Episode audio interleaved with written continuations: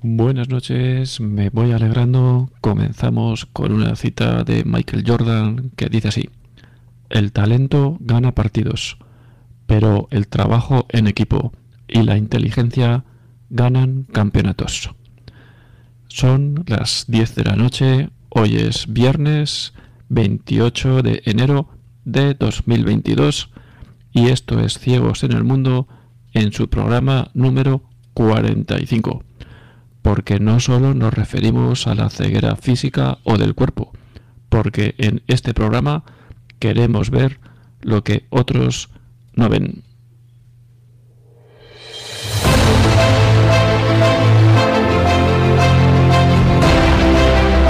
Ciegos en el mundo. Porque todos, de uno u otro modo, estamos algo ciegos en el paso por este mundo desde este programa queremos aportar un poco de luz o al menos algunas ideas para ser una farola encendida en medio de la oscuridad. Dirigido por Arturo Fernández.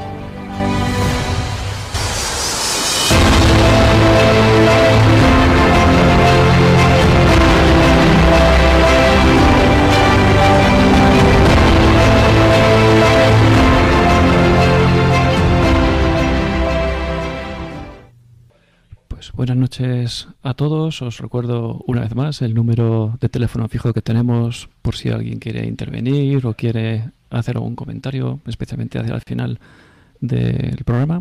El número es el habitual, el 91 060 70 93. Repito, 910 60 70 93. Y además con la novedad que tenemos recientemente de que también tiene la posibilidad de poder eh, contactar eh, con este número de teléfono a través de WhatsApp. Si tenéis eh, especial interés en comentar algo y que no y daros que os podamos dar la palabra, pues podéis mandar un WhatsApp a este número fijo, el 91 0 60 70 93. Y hoy, bueno, tenemos como invitado a Mariano Fresnillo. Mariano, buenas noches.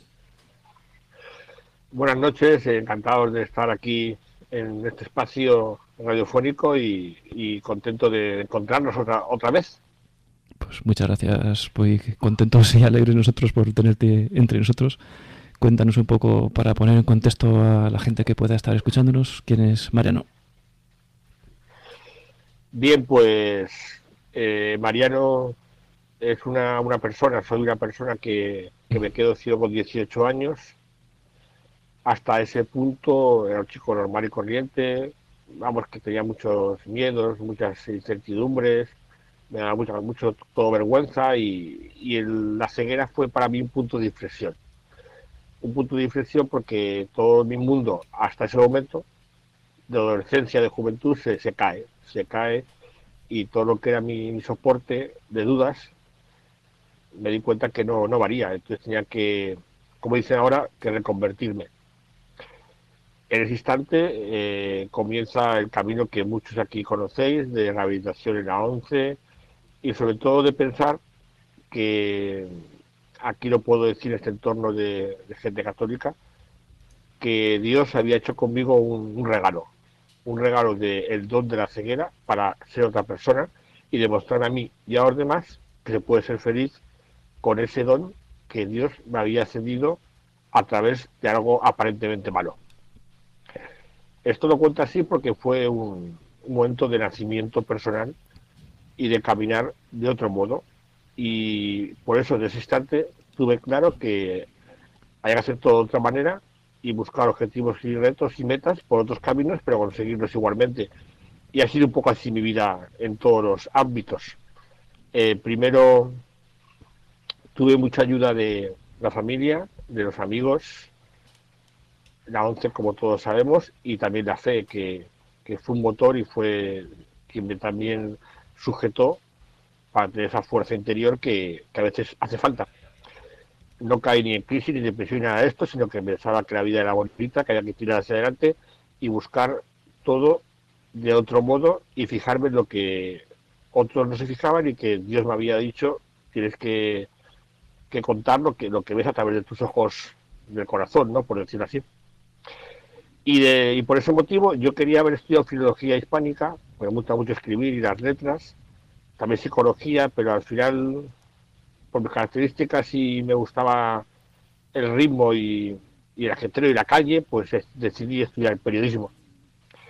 Ahora puedo decir que fue un acierto, porque me obligó a desinstalarme, a salir a la calle y a, luchar eh, para, para, aprender lo que me enseñaban en la facultad, para luego encaminarlo a los medios de comunicación y ser un altavoz, tanto en el ámbito personal y en el ámbito católico, una herramienta de Dios para comunicar lo que hay gente que no puede, no sabe o no quiere. Esto es un, una cosa que creo que de hace muchos años y es que somos esas herramientas para poder acercar pues la palabra de Dios y el amor y, todo lo que tenemos claro a través de nuestro ejemplo y a través de los medios, porque yo estoy convencido que hay que saber dónde estamos y estamos en una sociedad condicionada hoy mucho, hoy en día por la comunicación. De ahí el título de hoy, que es la comunicación del siglo XXI, Arturo, yo es que estudié años 80 y 90, acabé la carrera en el 93 y aquello tiene que ver a lo que hay ahora. Decían antiguamente, si no comunicas, no existes. Eso luego cambió. Ahora luego decían, si no sales en la tele, no existes. Ahora ¿quién ve la tele? Casi nadie. Ahora es, si no sales en internet, no existes. Hay que estar en Google, hay que estar en los sitios que la gente busca. Pero es que ahora ya lo último es, si no estás en las redes, no existe, es que todo ha ido evolucionando tan rápido porque estos conceptos nuevos han sido de hace apenas 8 o 10 años. Y claro, yo como persona ciega y interesada en la comunicación y en comunicar lo que he dicho anteriormente, tengo que actualizarme continuamente para poder estar en esos foros y alcanzar a gente que está ahí para comunicar en el fondo lo que yo quiero, que es la vida de las personas con discapacidad, la gente ciega, un modo diferente de vivir y un modo diferente de plantearse la vida de superación, esfuerzo, sacrificio, con recompensas en ámbito personal y en el alma, y, buscar un poco el fondo de la persona y no solamente lo que todo el mundo busca, que es el poder, la ambición, la fortuna, la fama. Eso es lo que todo el mundo busca hoy en día.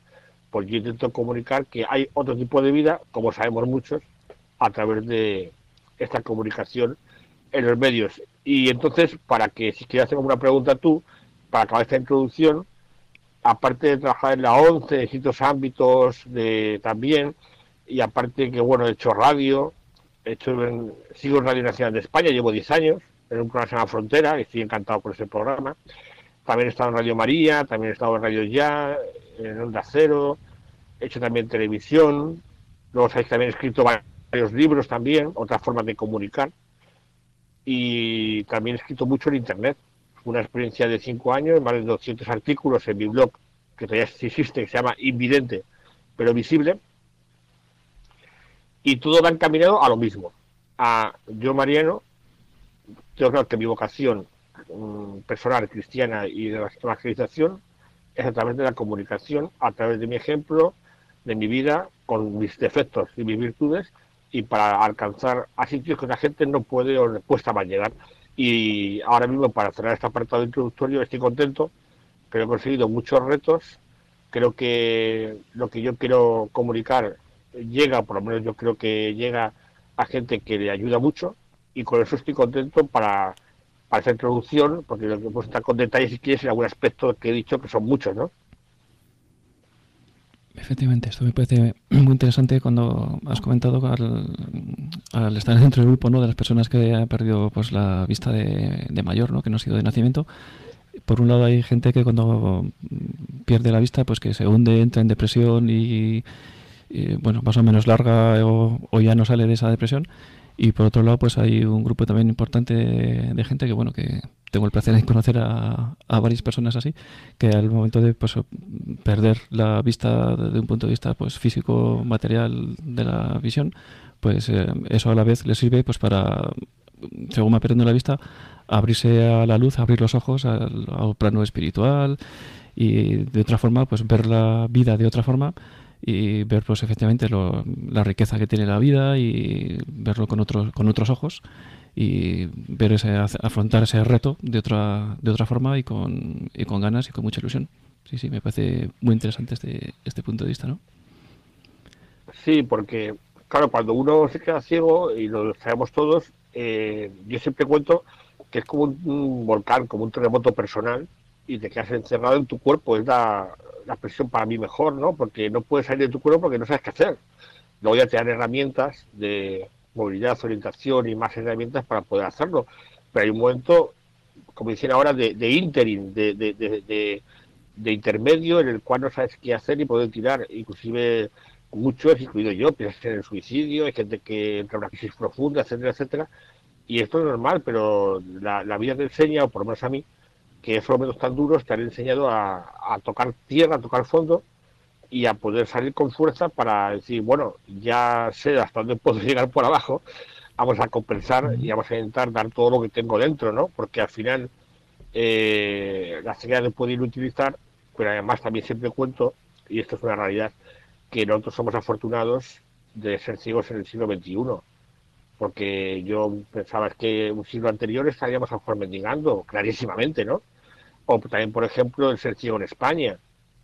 Otra suerte, porque estás ciego con el sudamericano y es muy distinto. Y, y al final estas suertes que tenemos aquí en España y en el siglo XXI, pues hay que utilizarlas, hay que enseñar a la gente que también sufre que se puede ser feliz, se puede vivir de otra manera y sobre todo que se puede también encaminar todo lo que tienes dentro hacia el plano de ayudar a los demás, de, tener una fuerza espiritual para también un poco eh, pues hacer lo que Jesús nos enseñó de, estar con los más necesitados, porque yo eh, también hago mucho voluntariado y llevo 35 años haciendo voluntariado en tema de adicciones, con tema de drogas y tema de, de trata de personas y demás.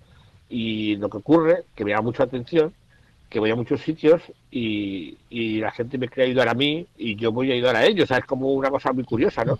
Porque ven al ciego y no ven a Mariano, ¿no? Luego cuando llevamos ya tiempo la cosa cambia porque yo doy lo que tengo dentro y ustedes me dan a mí, ¿no?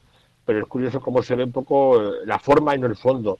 Y cómo para mí esas experiencias que he tenido, algunas radicales de voluntariado, en estos ámbitos sociales tan extremos, te enseñan que, soy un afortunado y que yo puedo a esas personas ayudarle a caminar porque tengo para ello herramientas y mimbres y en cambio otras pues han perdido todo. Y entonces al final ¿qué queda? Pues que es una suerte poder estar en el sitio en que te llama Dios para poder eh, que esa persona salga hacia adelante. Porque yo siempre me he preocupado mucho de que hay personas pues que no, no pueden, solos, y es lógico, y es normal. Y por pues, me pasó a mí cuando yo tenía 18 años, que tuve que ayudar a mi madre, amigos y gente porque no podía solo. Entonces eso al final se compensa y te da la idea de que puedes hacer lo mismo con los demás. Y fíjate que una persona ya te diga gracias por haberle ayudado, a lo mejor en algo que es una algo pequeño, ya, ya merece la pena, ¿no? Y por eso la comunicación es fundamental, porque se vende siempre en los medios hoy en día, pues lo que lo que vende, ¿no? Se vende lo, lo que llama atención, un ojo biónico para que la gente siga vea y tal. Pues es que a lo mejor no quiero ver. Yo he ido a charlas y he dicho, yo no quiero ver. Yo es que ya soy feliz como soy. Tengo todo lo que puedo tener. Y dice, pero ¿no te gustaría el qué? Si yo hago todo lo que quiero. De otra manera. Entonces, ¿qué? ¿Que no puedo ver un paisaje? Bueno, pues ya me lo imagino yo. Yo, yo eh, todo lo que hago lo hago a mi manera y por el hecho de ver no me garantiza nadie, nadie que pueda ser más feliz. Porque el ámbito psicológico como yo pasé mal, como todo. Por eso que decía, la transición de, de ver a no ver, yo creo que sería igual si ahora mismo diera la posibilidad de ver, porque sabemos que en Japón ya han inventado la visión artificial, que simplemente tendrá que abaratarse y ser más pequeña en tamaño, pero está ahí, entonces al final esto es una evidencia, pero hay que plantearse que si yo, mi vocación, mi persona Mariano, es por hecho de ser ciego, soy como soy, ¿quién más segura que por hecho de darme la vista voy a ser más feliz, voy a poder ganar algo o voy a poder ganar en lo que ahora mismo conseguido? Nadie. Entonces, ¿por qué vamos a cambiar lo que para mí ha sido un signo de Dios? Sí, qué bonito, qué bueno, efectivamente. Y como bien has dicho, pues en otra época, pues, pues probablemente, pues, eh, probablemente no, seguro, ¿no? Las personas ciegas o no les quedaba prácticamente mendigar, pero efectivamente tenemos la suerte de, de estar en España, además en el siglo XXI, y hoy, pues hoy en día de inclusión, muy probablemente pues gracias a, la tecnología, ¿no? Pues podemos estar ahí detrás de, como ahora, detrás de un micrófono, detrás de un ordenador y independientemente de que seamos pues ciegos, sordos, cojos o cualquier tipo de, discapacidad, pues eh, gracias a la tecnología pues podemos estar francamente pues bastante o muy igualados y podemos hacer prácticamente lo mismo de otra forma, quizás con otros medios o con, de otra forma distinta, pero podemos hacer pues una inmensa mayoría de, de las cosas que, que hace la gente, ¿no? Como por ejemplo, pues lo que comentábamos de internet, de todo el tema de comunicación, pues puedes haber sido pues periodista, ¿no? Probablemente gracias a, la tecnología, lo que hemos comentado de redes sociales, de utilizar eh, redes como Twitter, Facebook y demás. Cuéntanos un poco la experiencia de cómo está ¿no? la comunicación hoy en día en el siglo XXI y, cómo podemos utilizarla pues, personas con discapacidad, eh, desde y para personas con discapacidad, Cuéntanos un poco tu experiencia. Pues mira, yo creo que hoy en día el tema de comunicación y, de medios, bueno, primero la comunicación interpersonal, que es la, que me llama mucho la atención también, eh, es que eh, antiguamente te ibas de caña, tomabas un café con la persona y eso hoy en día se ha sufrido mucho con el WhatsApp y ese de medios, pero es que lo que me asusta es cómo eh, hay personas que estás en una reunión y que no dicen nada, son tímidos o no dicen nada por lo que sea, ¿no? Llegas a casa luego y recibes un WhatsApp o un mail de él que te pone verde o te dice cosas que no te quiero decir de, cara a cara. Yo, pero bueno, eso es una comunicación errónea porque porque hicieron de cara a cara, pero a lo mejor los atreven se camuflan en el anonimato de la tecnología. Esto ocurre mucho y a veces también eh, toda la tecnología hace unos equívocos y unos más, entendidos brutales pues no lo mismo escribir que hablar o que contarlo. Y lo mejor siempre es la relación interpersonal. Se está perdiendo, desgraciadamente, y la juventud ahora pues no quiere, cuando llaman por teléfono a un joven, dice que le están agrediendo. Agrediendo, por favor. Yo hace años ya decidí que cuando es el cumpleaños de un amigo o cuando alguien está enfermo, siempre llamo, porque creo que hay que romper esa frialdad de la tecnología y en momentos especiales hay que estar y lo más cercano es una llamada. Que luego es más cómodo otros medios, de acuerdo, pero hay momentos que hay que romper esa frialdad o eso, eso que nos venden, porque al final es más rápido, pero ¿por qué tenemos para todo prisa? ¿Rápido para qué? Si es que a veces no hay que tener prisa. Entonces, la relación personal ha cambiado mucho, desgraciadamente.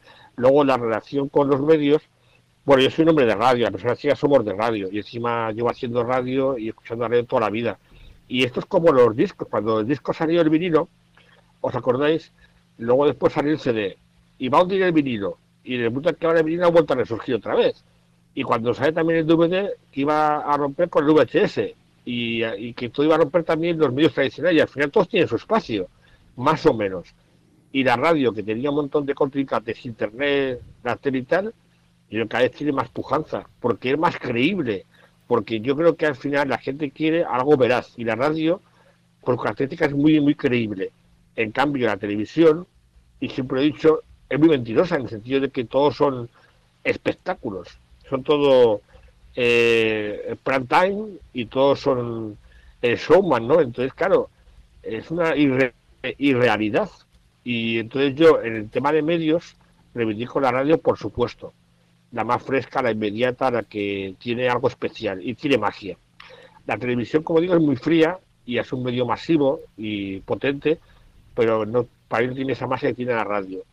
Y luego, yendo a, a los medios actuales, Internet es una maravilla. Quien no diga lo contrario miente, que no tiene sus cosas en contra como todo invento, pero es una maravilla en todos los ámbitos y más para nosotros, ¿no?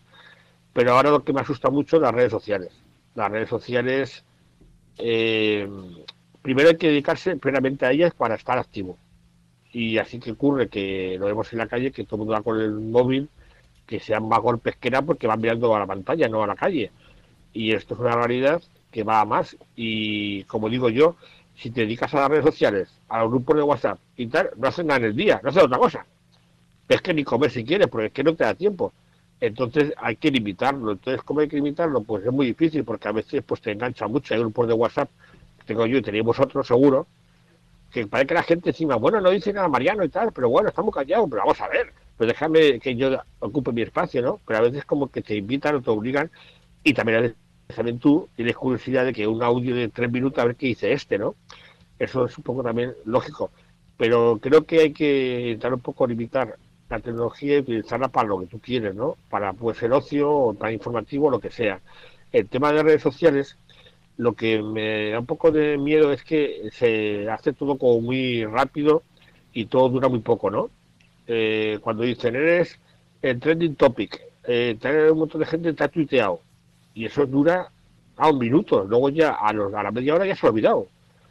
Tú ves un programa de radio potente y te dura días o semanas, joder, ¿qué programa he oído? Escúchalo.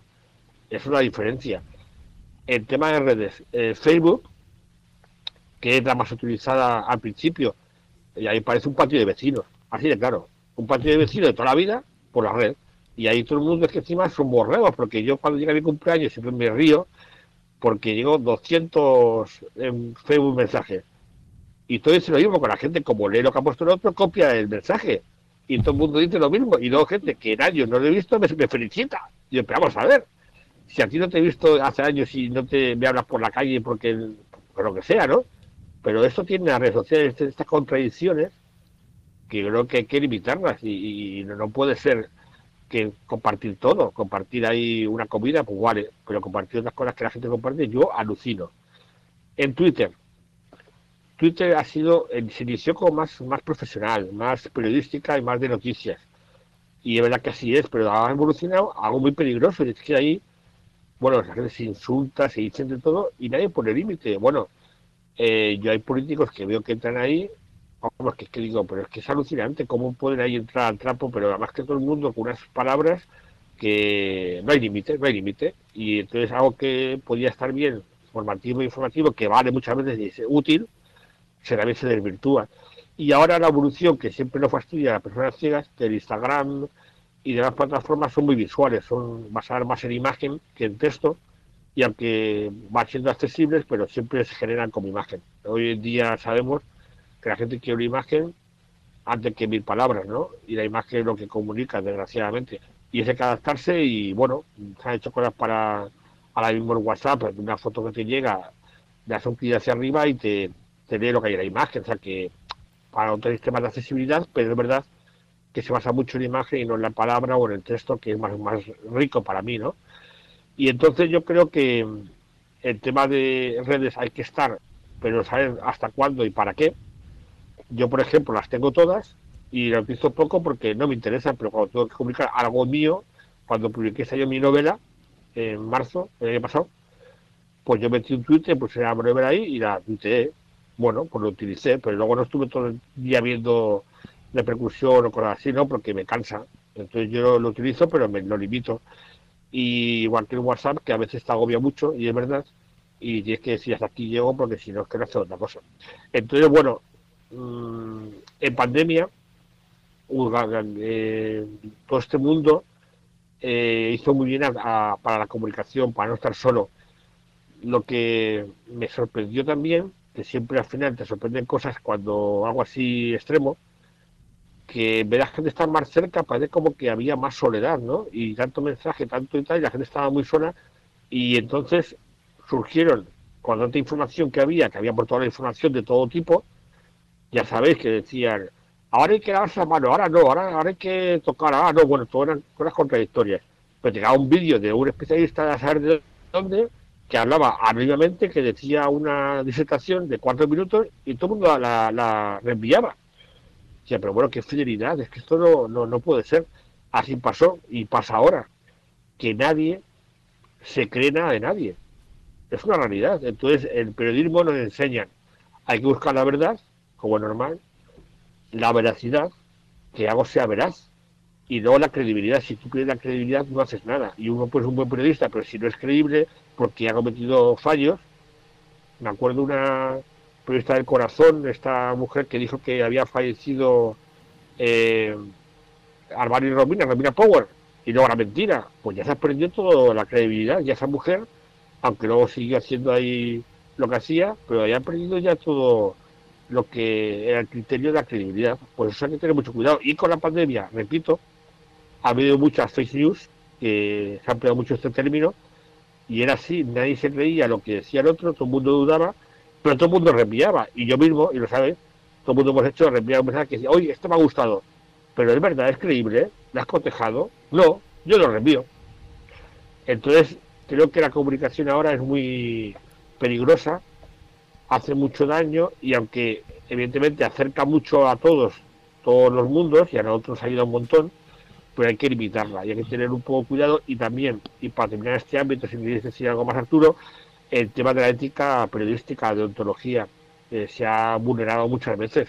Yo creo que a veces tenía que haber alguien, alguna situación de la prensa o así en España, en este caso, que dijera hasta aquí hemos llegado, pero es que todo vale. Y no todo vale. No todo se puede decir.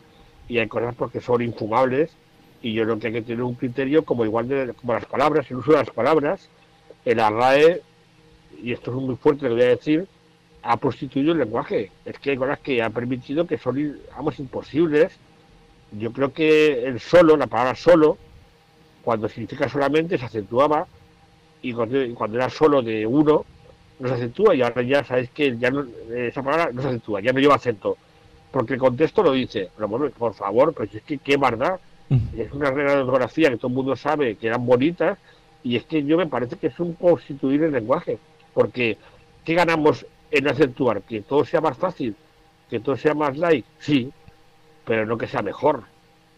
Entonces, es que yo alucino, eh, a lo mejor que me estoy haciendo un poco mayor, pero creo que se vulnera mucho, se hacen cosas muy extrañas que no había que permitir. Sí, efectivamente, Uf, han salido muchísimos temas muy interesantes.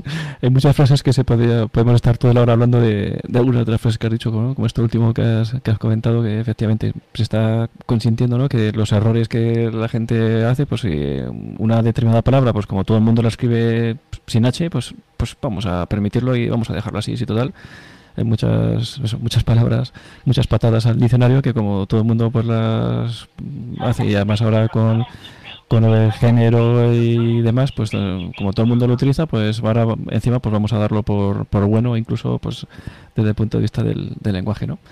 Y yo creo que además todo esto, pues eh, que has comentado, pues eh, yo creo que muchas de las cosas, muchas de las ideas, pues dan pie a la inmediatez, ¿no? Que todo queremos que sea inmediato, que en Twitter y estas redes sociales, pues es el titular corto, el titular llamativo, impactante, sensacionalista y corto, con muy pocas palabras y sin el artículo que antes había, pues en los periódicos estaba el, titular, pero luego había un artículo detrás que, que, profundizaba, que entraba en detalle, que tenía fuentes, que se contrastaba, que tal, y todo esto se está perdiendo, como has comentado, por, por el titular corto, rápido, inmediato, a la media hora ya se ha olvidado y sin contrastar y cada uno a ver quién dice la burrada más grande y da igual que sea mentira porque a la media hora se va a olvidar y nadie se va a acordar de eso.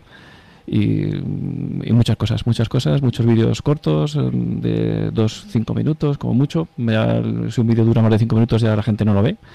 Y lo mismo con los audios y, demás, ¿no? Y en Twitter y todas las redes sociales pasa lo mismo, que tiene que ser todo como muy rápido y muy efímero.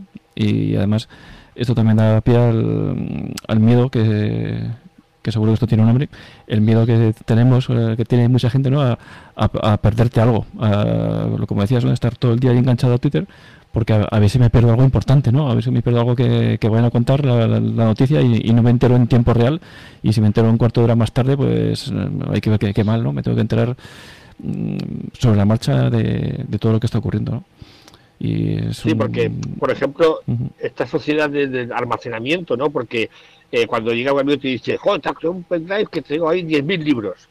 Y yo le digo, vamos a ver, ¿cuántos libros lees al año? Hay 12 meses, leo como mucho 20. Entonces, ¿qué hago yo con 10.000 libros? Y es que al final, cuando quiero uno, por lo bajo, de donde sea, es que es una cosa de almacenar. Tengo toda la discografía de Queen. Pues vale, muy bien, pero es que yo ahora mismo, como hoy en día está perfilado la tecnología, cojo el iPhone, búscame la canción de Queen de Show Was Gone y me la baja y la escucho en ese momento, te pagas a almacenar, pero ese almacenaje es como decir, tengo más que tú o, tengo todo, ¿para qué? ¿Para qué? Si luego no se utiliza. Entonces, es que nos venden la moto, lo que estás diciendo tú, nos venden la moto y, y hay cosas que, que, que dicen, pero es que no tiene ningún sentido. Pero bueno, como todo el mundo lo hace, pues sale, vamos a hacer lo mismo, ¿no? Efectivamente. Es el síndrome este de Diógenes que yo soy el primero creo de, de cosas que luego no, te da tiempo en toda la vida a verlas. Y luego además cosas que no, muchas veces que no son de calidad, ¿no? Que muchas veces tienes un montón de libros, de películas, de tal, de música, simplemente por, por tener, pero mm, hoy en día no se busca la calidad, ¿no? Se busca la cantidad, el tener mucho, da igual. La cantidad, eso es. Y no, por ejemplo, eh, bueno, ves que la comunicación mía, como ahora en esta charla extendida es un poco también provocativa porque me gusta, hay que, hay que pensar, hay que, hay que provocar, ¿no?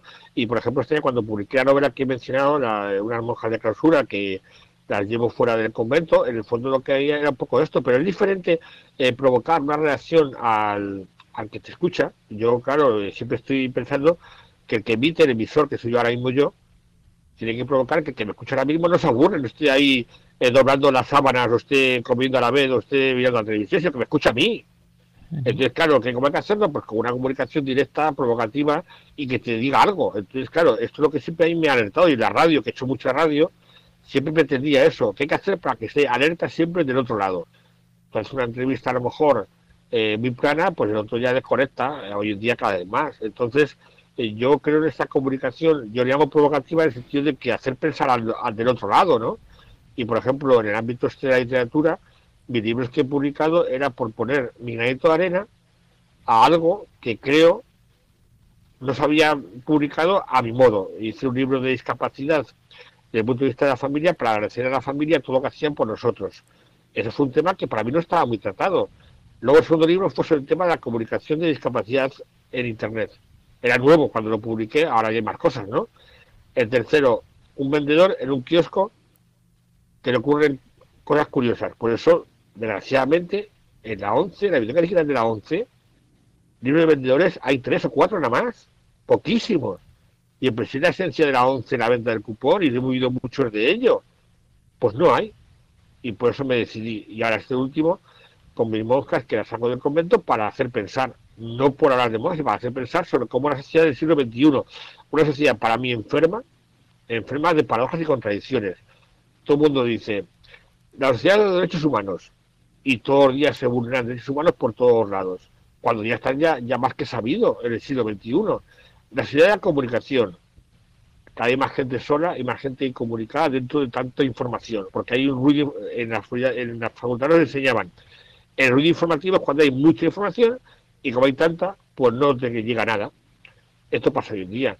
La sociedad del medio ambiente, y tenemos ahí plásticos que invaden los océanos, tenemos en la naturaleza que grita, grita que la dejen en paz con el volcán de la Palma, la Filomena, etcétera, etcétera.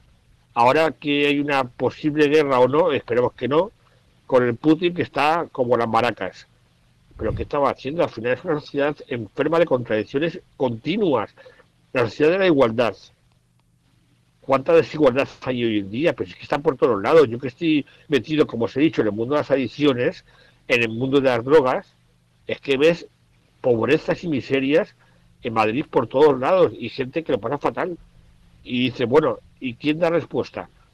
Afortunadamente hay gente que lo da, pero ¿por qué se permite hoy en día esas desigualdades, esas eh, diferencias tan, tan, tan grandes, ¿no? Y también nos venden la sociedad de la igualdad, de la inclusión, del medio ambiente, de... Esto es mentira, porque se ha ganado mucho, pero también que ocurre que hay extremos y gente muy adinerada y gente muy pobre gente con mucho y gente con nada.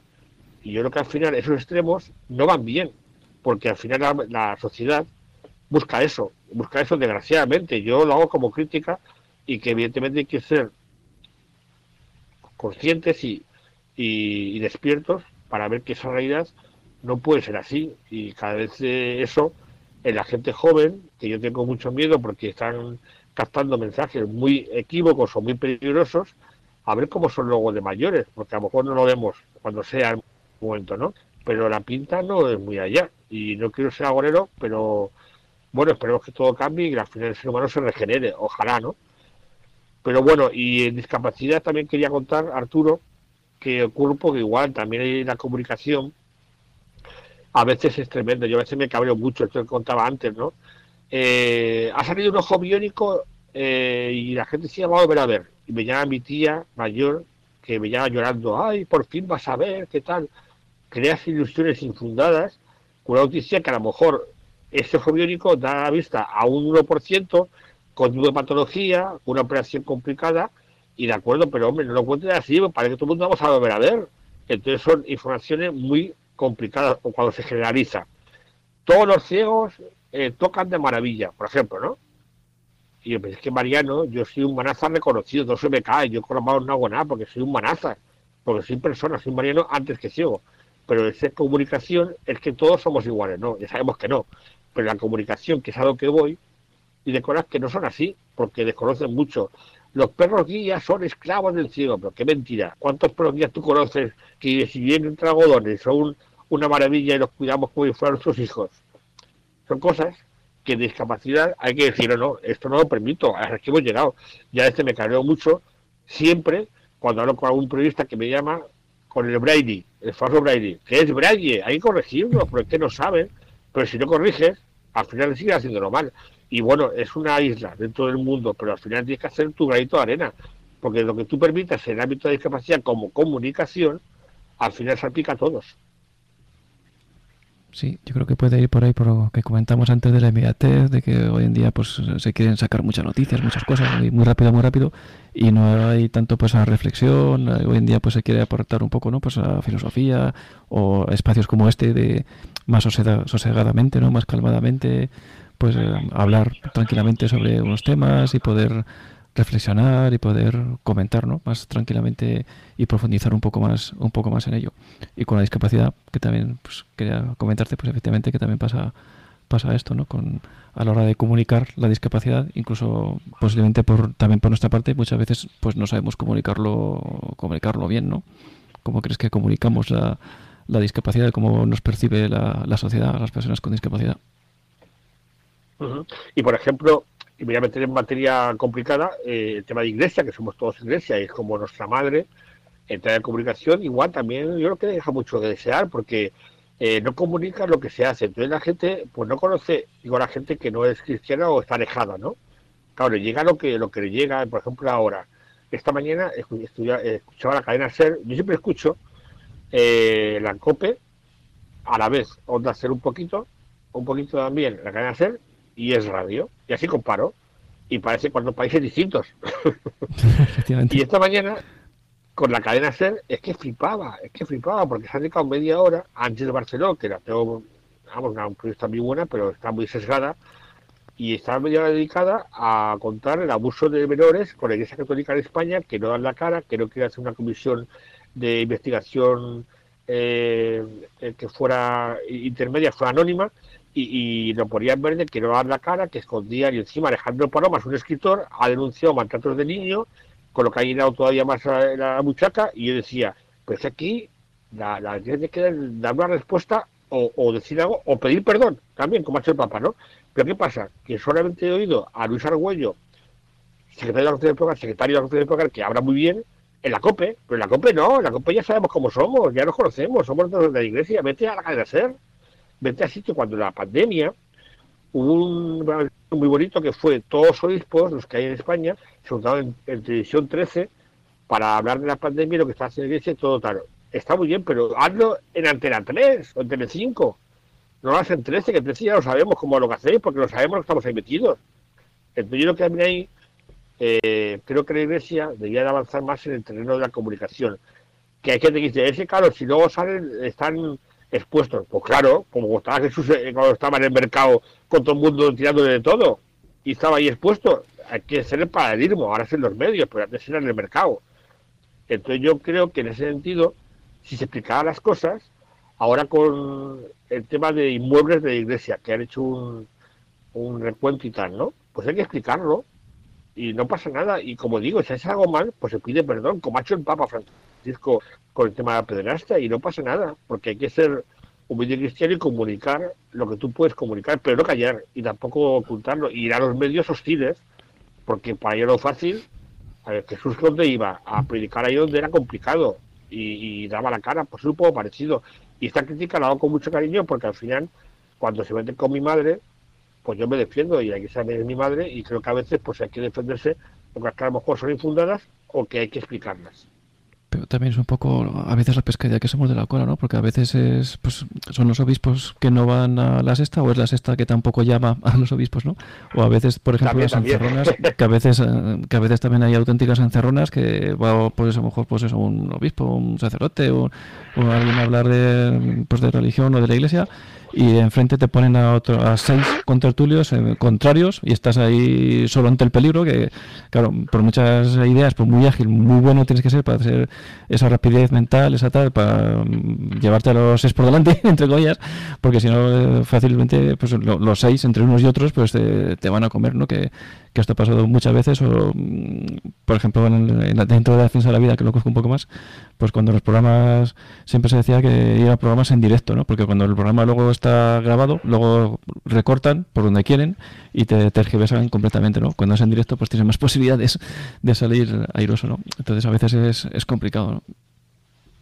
Sí, pero lo que decíamos anteriormente, esa manipulación, esa falta de, credibilidad y de veracidad en la información, porque al final es una manipulación en el fondo, y tú lo has dicho muy bien, que me tenéis contentules en contra, tú ahí, y aunque sea Luis Argüello, que habla muy bien, pues al final es un vapureo, pero, pero es verdad que al final yo creo que se puede negociar, se puede animar, y yo al final lo que quiero es que, la iglesia pues sepa lo que hace, porque eh, verdad que hay gente que dice, es que hay que, como que la mano izquierda no sepa lo que hace la mano derecha, ¿no? pero no, es que hoy al contrario, la gente tiene que esperanza. ¿Y cómo se da esperanza? Sabiendo que Caritas hace lo que hace, que hay un piso de reinserción en tal sitio, y la gente ve que hay gente que trabaja en eso, porque si no se sabe, la gente lo ignora, y al ignorarlo, dice, vaya, vaya mierda, con perdón de la expresión. Y es que, claro, la gente conoce lo que le cuentan, y más hoy en día. Entonces, por eso, eh, llevas toda razón, que a veces es complicado, pero hay que caminar un poco a, a dar luz y transparencia a lo que hacemos y que mucha gente hace cosas muy bonitas y muy hormiguitas y no se conocen. Y claro, cuando dicen, ¿qué hacen esa con esto? Pues si tú tienes información, pues le explicas. Y a la entrada, pues no lo sabía, claro, si no lo cuentan. Mm, Esto es un problema complicado y tal, pero creo que hay que estar ahí. Hay que estar hoy en día porque si no, pues te ponen todo lo que no es verdad, claro. Sí, ahí la comunicación yo creo que nos falta mucho, por eso todo el trabajo que está haciendo a veces, por eso, lo que es noticia, pues es el que el sacerdote pedrasta, que hay uno entre un millón, pero sin embargo, pues todos los misioneros, cáritas, toda la inmensa labor que se está haciendo de comedores, de bancos de alimentos, toda la inmensa labor social que hay detrás, pues eh, todo esto no, no se habla, ¿no? Yo creo que a veces comunicamos muy mal, incluso también desde la propia discapacidad dentro de la iglesia yo creo que, tampoco mm, llegamos a comunicar bien. Yo creo, no sé cómo, cómo crees que percibe la, la Iglesia a las personas con, discapacidad. Bueno, yo estoy, afortunadamente estoy metido en una comisión de la Conferencia Episcopal sobre temas de discapacidad que me llamaron y se agradecí porque es un hito y una cosa que está empezando, ya se tiene en cuenta la discapacidad y desgraciadamente hasta ahora no se ha hecho nada y estamos empezando y hay cosas muy aberrantes en ese ámbito porque se desconoce ese desconocimiento al no conocer, no sabes qué hacer. Y cuando te llega un niño ciego a una catequesis, el cura le echa manos a la cabeza. ¿Qué hago yo? ¿Y dónde llamo? ¿Qué hago? Eso como se evita con formaciones, con herramientas y medios que hoy en día las hay. Pero tener gente que lo cuente. Y cuando ocurre eso, que tenga un resorte para decir, ante este niño ciego que diga otra vez, haz esto y esto y esto. Se puede hacer, pero claro, hay gente que va a tener un pueblo por allá más perdido, pues ya peor todavía. Entonces, eh, ahora se van haciendo gestos para esta nueva comunicación y que se conozca más. Y es una, una suerte porque, como digo, al final hace muchos años de desconocimiento y de ignorancia. Y en el ámbito nuestro pues ocurre lo mismo, como en todos los ámbitos de la sociedad. Y hay gente pues que piensa a lo mejor que una persona con discapacidad intelectual no puede recibir un sacramento, que los hay y es erróneo, pero que se puede hacer de otro modo, con, con pictogramas, adaptan los textos y es una maravilla, yo he visto ahí más de uno que hace un trabajo excelente. Y luego pues en otros ámbitos hay que adaptar todo pues a la manera más, más sencillo para que seamos protagonistas de la iglesia, testigos y gente activa, porque al final lo de siempre, no, ah, tú ponte aquí y escucha, no, yo quiero leer la lectura en braille, eh, quiero ser partícipe, incluso quiero eh, estar en el consejo pastoral para que mi parroquia vaya hacia adelante. Y hay gente que lo hace un montón, pero cuesta, porque hay gente que cree pues que, no, vas, no vas a poder o, o cómo tratarte, etcétera. Luego dar el ejemplo en nuestro caso hace mucho.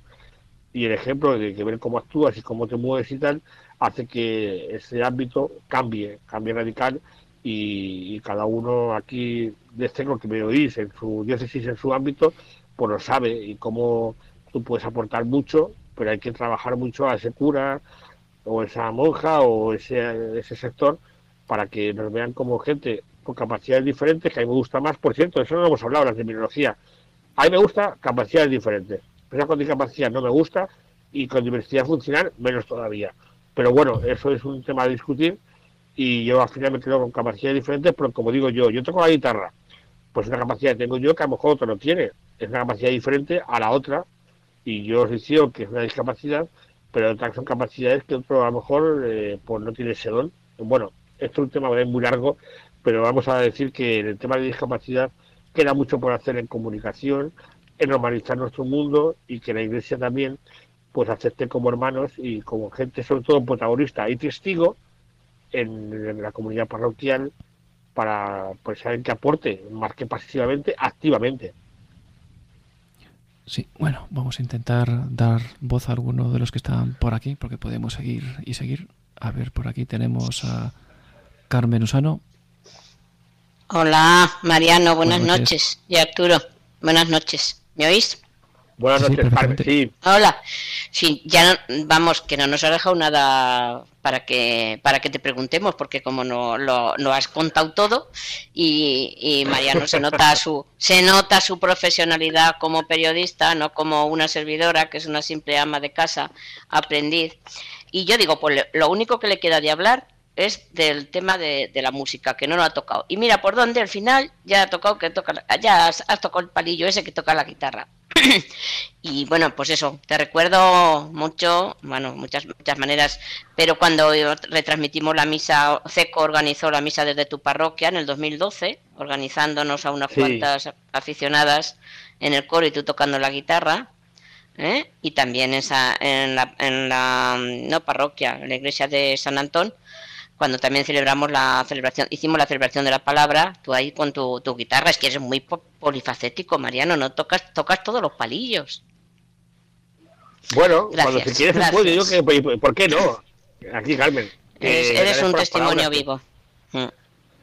Sigue, sigue. Y, muchos, también, y muchos más. tienes también mucho, y muchos más palos que toca, vamos, todo de tirarse en paracaídas y cosas de estas, vamos. uy, uy, da, para otro programa entonces, Arturo, no saques ya, queda para otro programa, Mariano. Sí, lo dejamos, lo dejamos para otro día, um, para cada uno de los temas que digamos, da para mucho. Mira, yo, yo, siempre digo, mi lema, mi, mi, lema es cuando se, quiere se puede, y, y ¿por qué no? Cuando me dicen, haz esto, mira, hace 15 días, esto ha sido lo último, ¿no? Aquí en Madrid hay un, que llaman el túnel del viento, que es un túnel que han hecho eh, que entonces hay unas turbinas y entonces te ponen un mono y con un monitor subes y vuelas como un pájaro. Mm. Pues mi mujer me regaló para Reyes y ahí estaba yo volando. Bueno, ¿cómo aluciné? una maravilla. Pero, y, y, y, por qué no? ¿Y por qué no? Pues ya está, claro, teniendo cautela. Una experiencia eh, más. claro. Y sobre todo preguntas al monitor, a ver, ¿qué hay algún tipo de riesgo? Sí, sí, mira, tanto, tal. Entonces vimos cómo hacerlo, de hacer, y luego siempre lo que digo lo mismo, cuando ya estás lanzado, ellos me decían, tú eh, fíjate, eh, lo que te decimos y luego disfrute y relájate. Pues lo que hice y al final, fenomenal. Pero al final, hombre, no hacer locuras, pero cosas que, que creo que se pueden hacer y hay que intentar siempre ir un poco hacia adelante, aunque sea poquito o más. Y buenas experiencias que me han marcado mucho porque me han gustado hacerlas, es una experiencia diferente. otro día, otro día nos tengo que contar experiencias que aparentemente no son posibles, pero que sí que lo son para ciegos y, y demás. Otro día entramos más en detalle que esto da para vale, vale. Sí, por supuesto. es que esto, hay muchos temas súper interesantes. También tenemos por aquí a Consuelo, desde Albacete. Hola, buenas noches. Buenas noches. Hola, Consuelo. La verdad es que eres un... Hola, buenas noches. La verdad es que eres un ejemplo. Eres un ejemplo. ¿Me oís? Sí, sí, sí. sí, sí. Bueno, que eres, un ejemplo de todas las cosas. Y es, algo que, debemos de hacer nosotros y dar testimonio de que querer es poder. Y si nos lo proponemos lo podemos hacer todo. Y, y tú, la verdad es que eres, pues eso, un ejemplo a seguir de que no hay fronteras, que lo bonito no está en lo que se ve con los ojos, está en lo que se ve con el corazón. Gracias. A ti, Consuelo. Eh, yo te puedo decir que, que, por ejemplo, lo acabas de decir, eh, siempre cuando he tenido algo que he sufrido, que he tenido mucho sufrimiento, mucho dolor, pues en fallecimientos, en hospitales y demás que hemos tenido todos, yo desgraciadamente muchos, es cuando más he aprendido, porque hay que te enseña pues lo que es la vida y, al final por eso te hace resurgir con más fuerza y ir más vital porque has pasado al otro lado cuando has tenido que sufrir y, tener ese dolor, ¿no? Y luego también algo muy importante cuando mucha gente, a vosotros ha pasado también seguro, que te dice, tengo un familiar que se acaba de quedar ciego porque no es una mano y tal, y siempre voy y le hablo y tal y eso, y luego cuando dice, bueno, vamos a la calle, y va con más miedo que vergüenza, como hemos tenido todos, ¿no?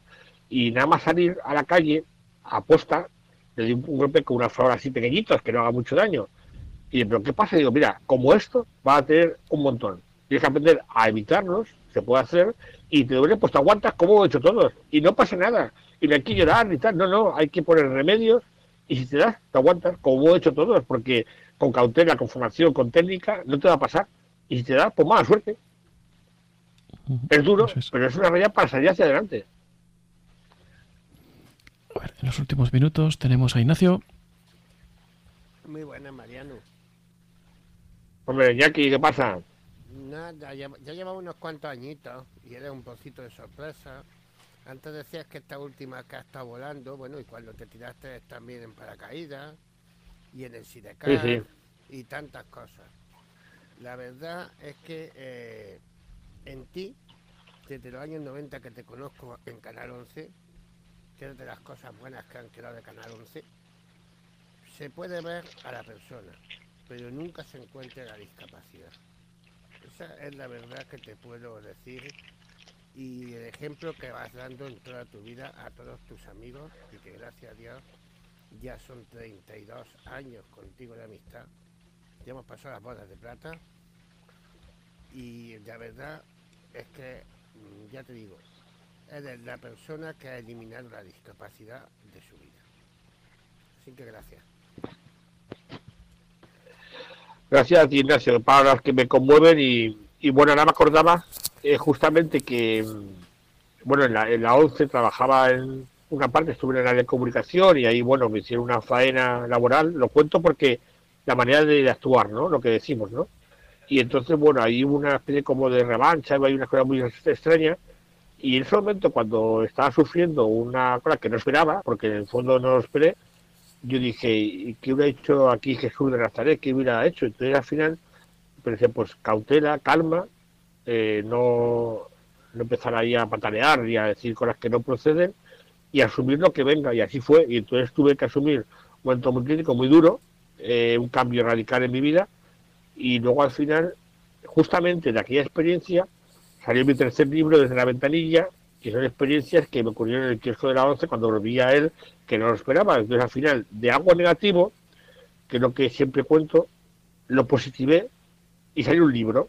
Entonces esto es un poco curioso, pero así fue y entonces yo me enorgullezco yo mismo de, de transformar esa realidad tan, tan dura a veces en algo positivo y eso al final te hace ser fuerte y luego lo que dicen es que no merece la pena a veces enfrentarte a alguien a que te haya hecho una faena, no merece la pena entrar al trapo, no merece la pena porque hay gente que te puede hacer daño y la hay. Y como siempre digo yo, tenemos la herramienta facilísima, algo haces mal, pues pides perdón, es que es una maravilla esa herramienta que la gente se le olvida. Y mi mujer cuando hago mal siempre dice, jo, te has pedido perdón, es que claro, porque estoy acostumbrado a hacerlo, no es fácil pedir perdón pero está acostumbrado, pues lo hace y pide perdón e intenta no repetirlo. Y sobre todo no ser rencoroso, porque claro, si uno pide perdón, pero no perdona, entonces al final yo creo que hay que caminar de ese modo, pero sobre todo para ser tú más feliz y para también que tu, corazón esté tranquilo, porque si no, te queda ese remanente dentro y ¿para qué? Es que no merece la pena. Mariluz, desde Toledo, buenas noches. Hola, buenas noches. Pues nada, yo te doy las gracias te doy las gracias por todo lo que nos cuentas y me anima mucho tu ejemplo. Así que nada más que gracias y me alegro de oírte. Gracias, Mariluz. No te conozco y bueno, si te ha gustado, me alegro y sobre todo eso que vayamos de la mano ese tipo de, de programas de Arturo que hacen muy bien para todos. Nuria, buenas noches. Bueno, a Nuria no se le oye. Regina, buenas noches. Buenas noches. ¿Se me oye? Sí, perfectamente. Sí, Regina, buenas noches. Vale.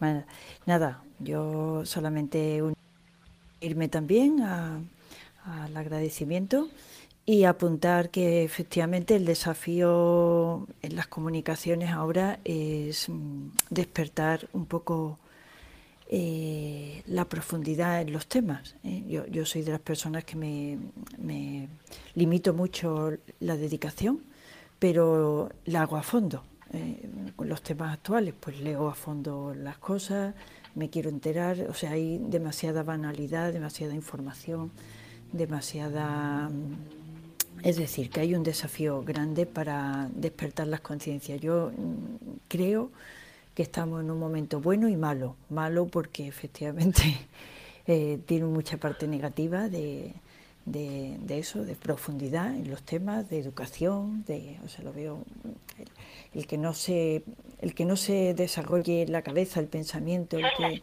el que opinemos de todo, y todo eso lo veo yo como un desafío para los grandes comunicadores. Pero nada, ahí estamos, o sea que muy bien, muy bien, muy bien. Gracias, ¿eh?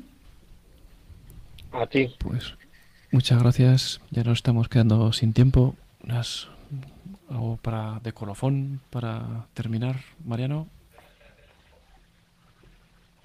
Pues agradecerte este espacio porque como tú dices, así en plan sosegado y, y notar un poco estas cosas, pues no le suelen hacer a menudo, porque claro, uno no cuenta estas cosas por ahí así de repente, hay que tener tiempo y que el público receptivo también sepa entenderlo, ¿no?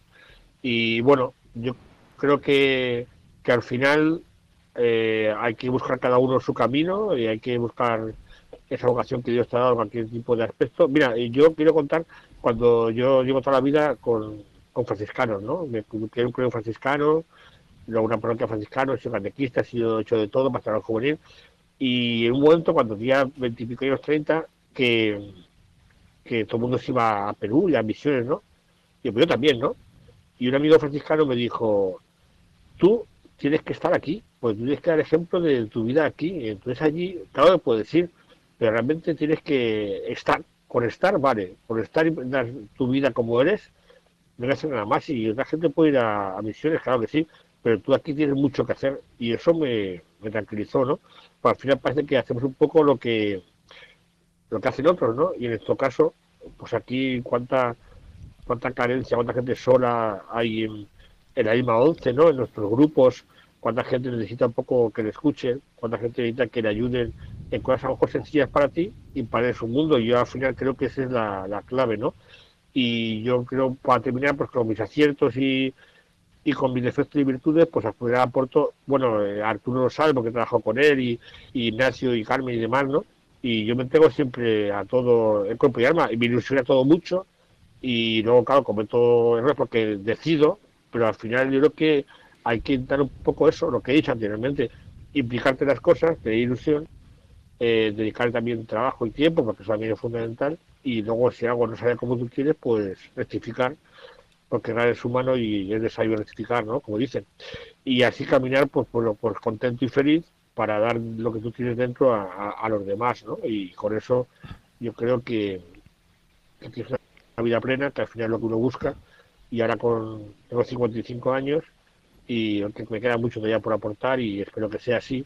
Y como digo a mi mujer a Gema siempre dices que no para, digo, el día que pare estaré muerto. Eso es. Han salido muchas ideas además muy interesantes y yo creo que bueno, que esto da para continuar otros días y seguir porque ah, hay muchos temas que han quedado en el tintero que se pueden profundizar mucho más. Espero que hayas estado a gusto este rato yo por lo menos eh, me lo he pasado bien y he aprendido mucho y, creo que hay muchos temas que se pueden continuar con ellos otro día. Espero que os esté a gusto con nosotros hoy. Por supuesto, un placer y cuando quiera repetimos cualquier tipo de tema porque hay muchos que se pueden ahondar más y bueno, pues seguir ahí en esta línea de comunicación interpersonal y gracias por, por oírme y por escucharme. Pues muchas gracias por habernos acompañado. Esperemos volver a oírte por aquí. Muchas gracias a todos por estar ahí.